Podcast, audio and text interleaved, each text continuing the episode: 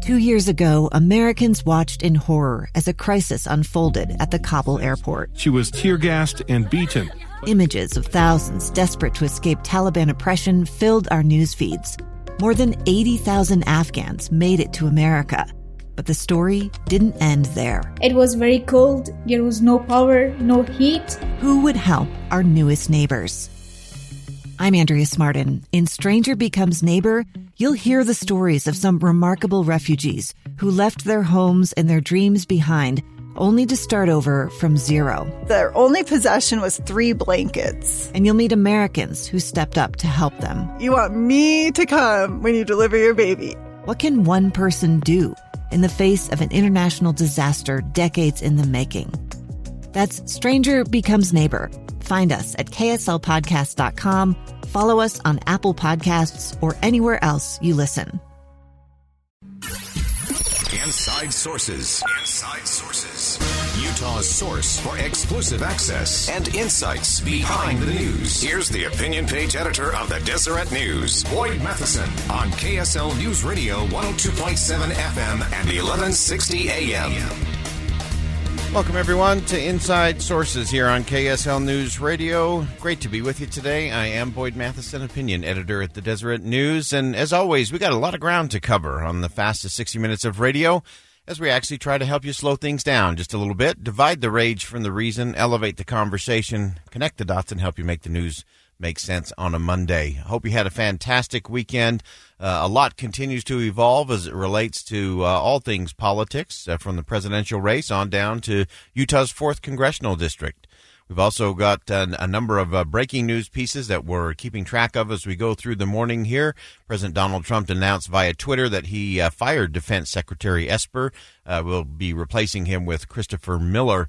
so much more to come on how that all came about. Uh, we'll also uh, continue to uh, look at how all of this plays out in the coming days and, and what all of that means as we move along. Uh, also, really important for us to recognize that uh, as things get a little closer to the finish line as it relates to the presidential election and a lot of those other elections that are outstanding, we also have the balance of power in the United States Senate that is yet to be determined. Uh, it's one of those that I got actually got right. You know, broken clock is right twice a day, and uh, I actually made the prediction that we wouldn't know the balance of power in the United States Senate until January 5th. And it turns out that will be the case. There are two runoffs. Again, both Senate seats are open in the state of Georgia, special election and then the uh, regular election with Senator Perdue. And uh, neither one of them, Georgia has an interesting law, uh, which is really interesting to think about. They require a candidate to get to 50% uh, in order to win an election. And if not, then they reduce all of the other candidates out and they have a runoff with the top two. And that is the case in both of these races.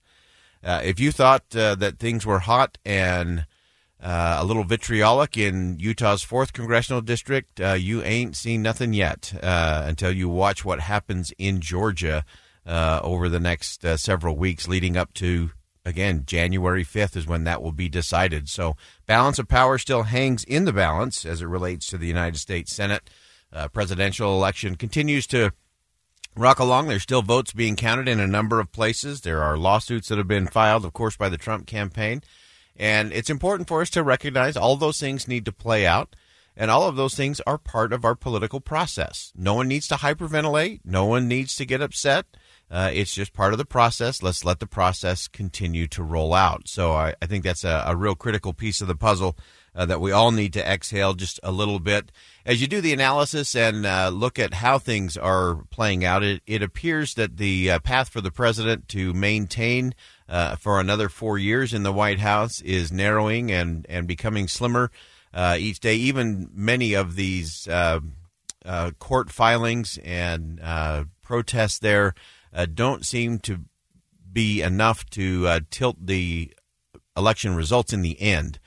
Uh, and so it looks more and more. Uh, we have, of course, everyone has projected that uh, Joe Biden and Kamala Harris uh, will assume the presidency and the vice presidency in the days ahead. They gave victory speeches on Saturday. as states were called, and again, important to remember that pollsters and pundits don't call elections; the votes do, and so we'll continue to monitor that and watch that as we as we roll along. But uh, it, it is clear that uh, the the path is there. Uh, Joe Biden today uh, announced his task force as it relates to the coronavirus and uh, what they're hoping to do there on a day when there's a lot of good news uh, and a lot of bad news as it relates to coronavirus. Pfizer, of course, announced that they are moving forward with some success uh, on a vaccine, 90% effective rate, and that will obviously go into production and be available as we move into 2021. And so that's a good thing. Stocks are soaring on that news. I think that's some certainty for the economy in the future. At the same time, the state of Utah is uh, at record levels again uh, as it relates to number of cases and hospitalizations. Uh, and as you've been listening here on KSL News Radio throughout the morning, uh, including a press conference with Governor Herbert and local media, uh, that the mandates uh, are in place. And we'll continue to look at those and break those down, what those mean. Will they be enough? Will people respond? And then, most importantly, what is the path forward? And to me, that's uh, really what we have to get to in all of these things. Uh, and so let's take a, a, a little look uh, as it relates to the presidential race. And as I mentioned, uh, celebrations over the weekend, victory speeches for Joe Biden and Kamala Harris. And there's there's two elements of their speeches that I think are important, regardless of where you fit on the political spectrum, regardless of who you voted for uh, in the election. There are some things uh, that are important and I think uh, noteworthy and praiseworthy uh, as it relates to what happened. Uh, first, let's go to Kamala Harris, and as she addressed the nation on Saturday from Delaware, and uh, just a, a, very important speech. but interesting in a year when we're celebrating the, the women's suffrage movement, the women's right to vote, 19th Amendment. Uh, she said some things that I think were very important and uh, very powerful for, for everyone, especially for our young women. All the women who have worked to secure and protect the right to vote for over a century, 100 years ago with the 19th Amendment, 55 years ago with the Voting Rights Act, and now in 2020 with a new generation of women continued the fight for their fundamental right to vote and be heard. And I stand on their shoulders.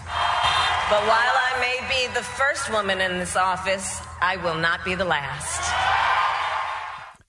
Uh, that that was a great uh, concluding line there. Uh, that uh, while she will be uh, the first woman to take the office of vice president. Uh, she will surely not be the last, and that's a good thing. And there there are some really important lessons in there, and I think some important conversations to be had in terms of women in politics, recruiting them to vote.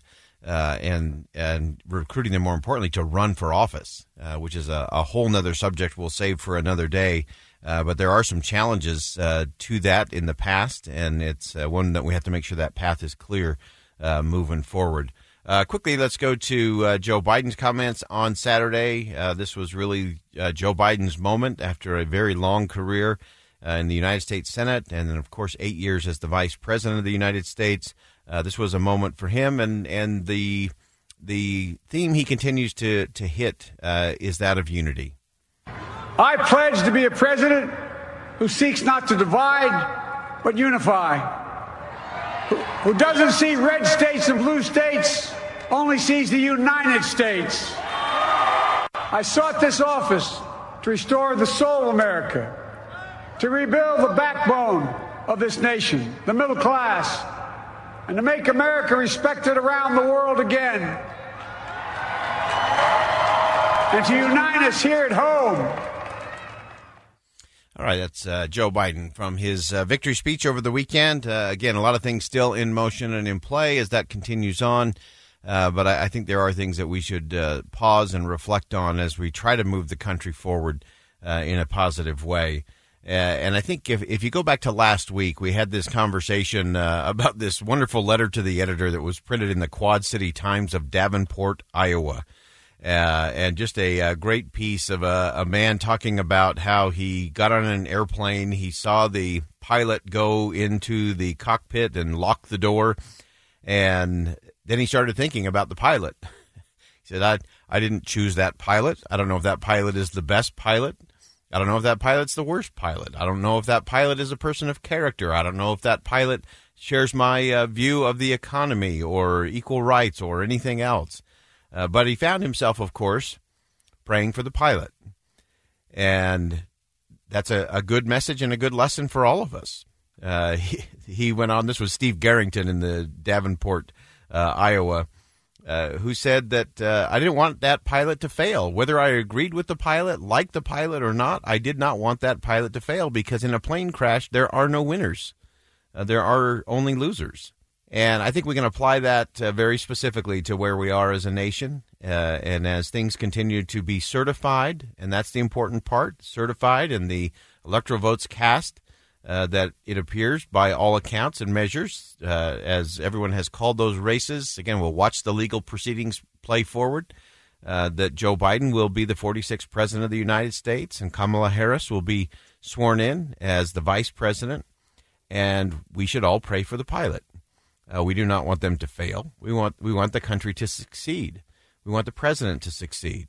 And while you may not have chosen them to be your pilot, and you can apply this to a governor's race or to uh, an elective representative's race or to a mayor's race.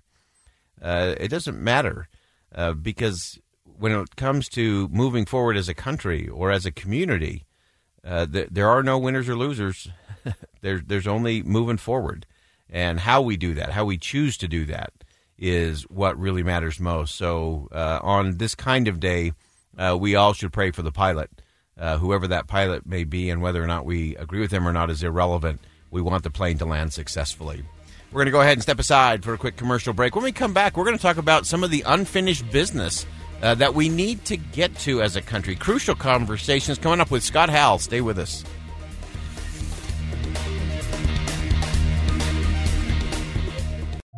A stranger with a gun came upon two teens taking pictures under a rising full moon. But violence is only the beginning of this story. Sometimes I thought, there are no miracles. Yeah, there are, and this is a big one. I'm Amy Donaldson, and I've spent my career talking about how lives are undone by violence. The Letter is a podcast about how lives are remade. Follow The Letter at theletterpodcast.com or wherever you get your podcasts.